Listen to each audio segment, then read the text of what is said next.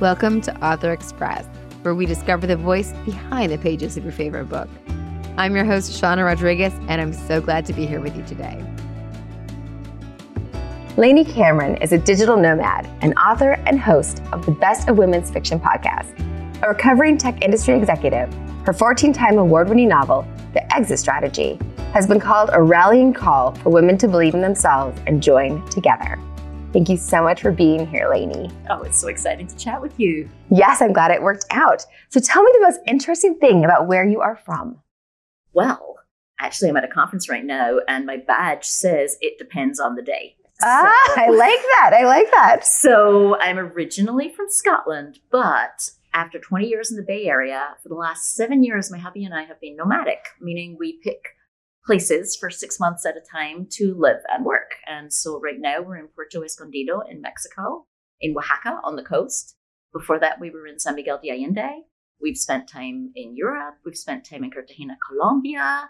We're always looking for suggestions. Sometimes readers give me ideas of where we should go next, which is wonderful. Uh-huh. So basically, we just move around and get to experience different cultures and make friends all around the world. And it's a pretty neat lifestyle. That's wonderful. So you're from everywhere, essentially. yeah. So you can tell us all about those things. You'd be here for two hours. Exactly. Or two days. for like hours. but if anyone has any questions for me about what it's like to live as a digital nomad, hit me up. Just send me a message afterwards. I'm always happy to answer questions. That's wonderful. I bet a lot of expertise there. So, what is the best piece of advice that anyone has ever given to you? Oof. I'm working a lot on self compassion and being happy with where I am in my mm-hmm. journey in my life. I think I grew up in a, an environment where I learned to be very harsh on myself and very self critical. Mm-hmm. And I think when people have given me advice around acceptance and mm-hmm. like treat yourself like you would treat your best friend. Mm. And, you know, for at least for me, the voices in my head don't tend to be something I would ever say to another person. So I would never say to you, Shawna, like, you should work more. And I can't believe yes. you didn't write more words today. And, you know, you should mm-hmm. exercise more. And gosh, you were lazy. Yes. never say that to your best friend. Yes.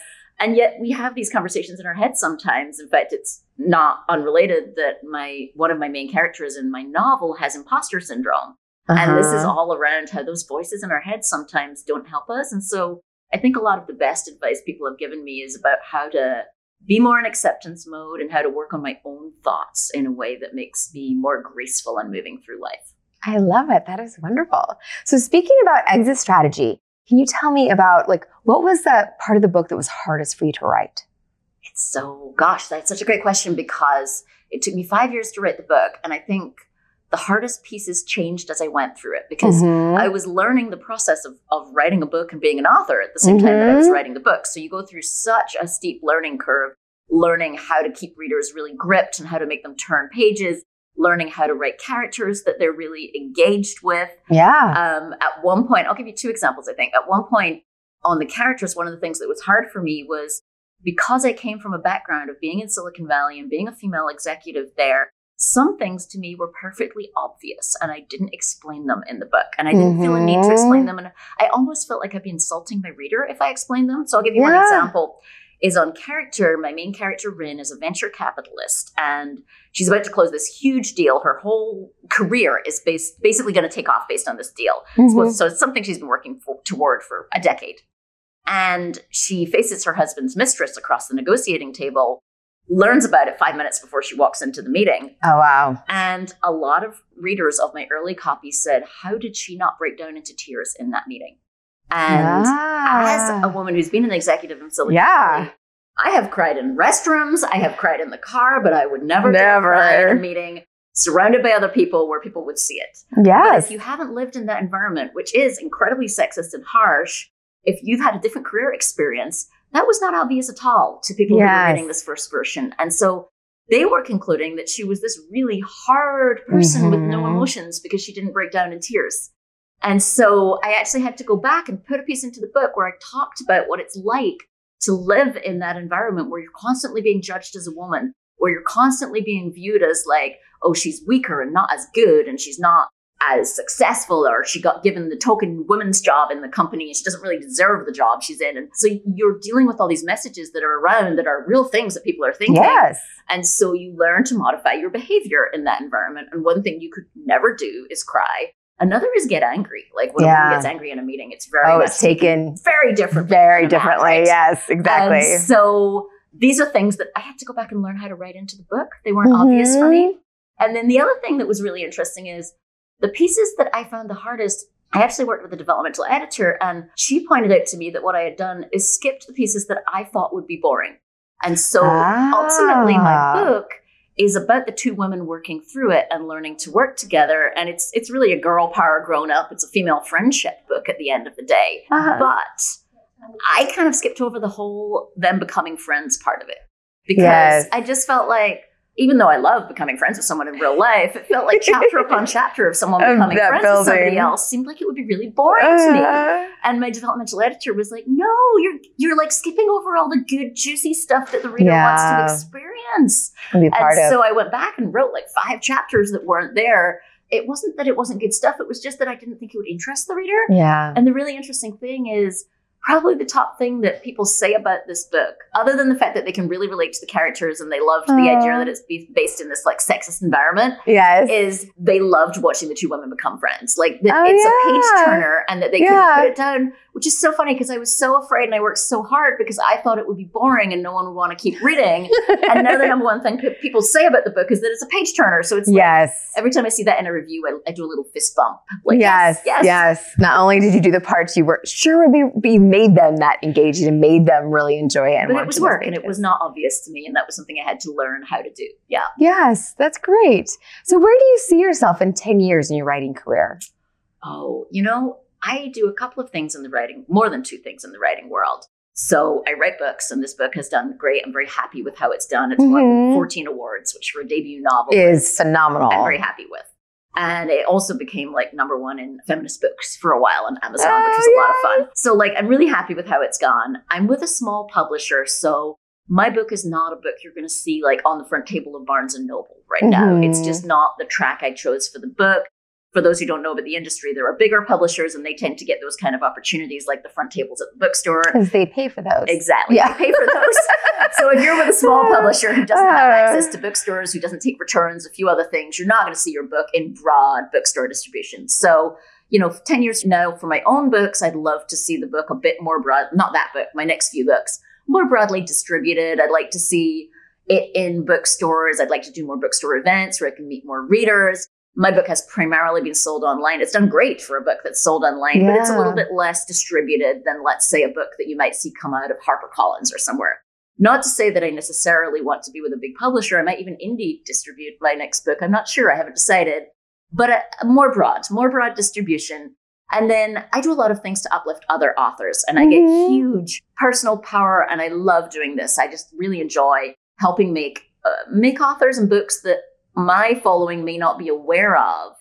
Introduce them, introduce Yeah, them to, make to other authors and books. Yeah. And so to do that, I have a podcast. It's called The Best of Women's Fiction. You ref- Yes. referenced it at the beginning. And I pick authors I admire and books I have really enjoyed, and I bring them forward and I showcase them. And the podcast is doing great. It's really fun. I encourage folks to check it out if they haven't checked it out. The Best of Women's Fiction. So I think that'll keep growing as well, and I can see that I'll be maybe broadening the ways in which I help other authors. I'm asked all the time to help authors with marketing things, Mhm. and I'll do a lot of different consults over the course of a few months. Uh-huh. it would be nice to package that in a way that I could help more authors with it. So I don't know if it's a class or a coaching program or a mastermind, but at the Oh, back of my mind is that I think there's something I could do to help other authors with how to build a platform, how to get out to readers.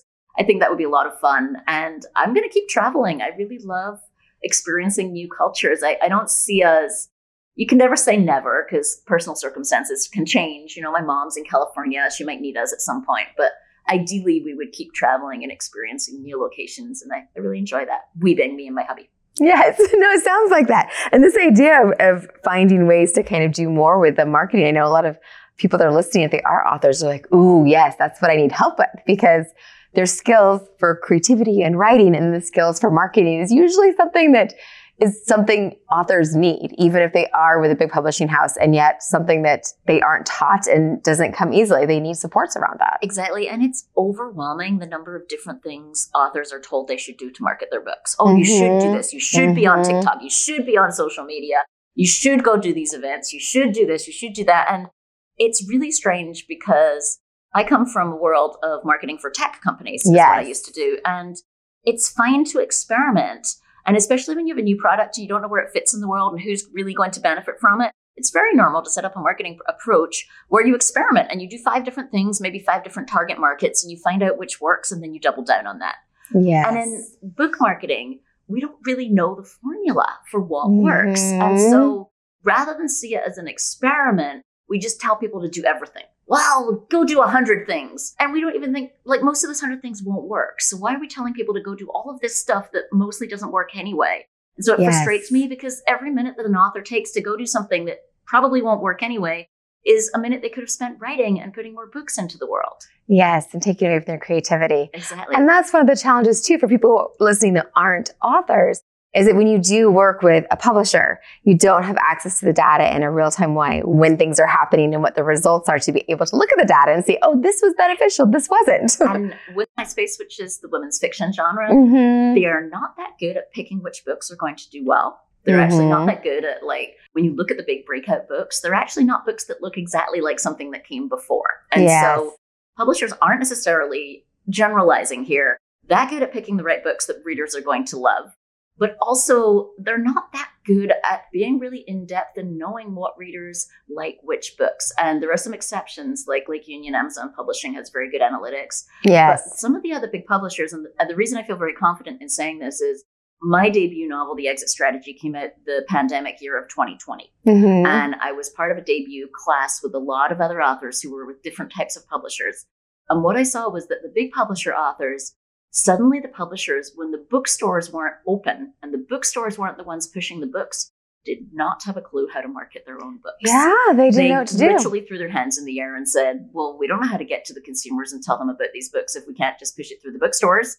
And so it was very interesting to me. It, it, it was kind of an alarm bell in my head that said, I think we give the big publishers a lot more credit for marketing capabilities than they actually have.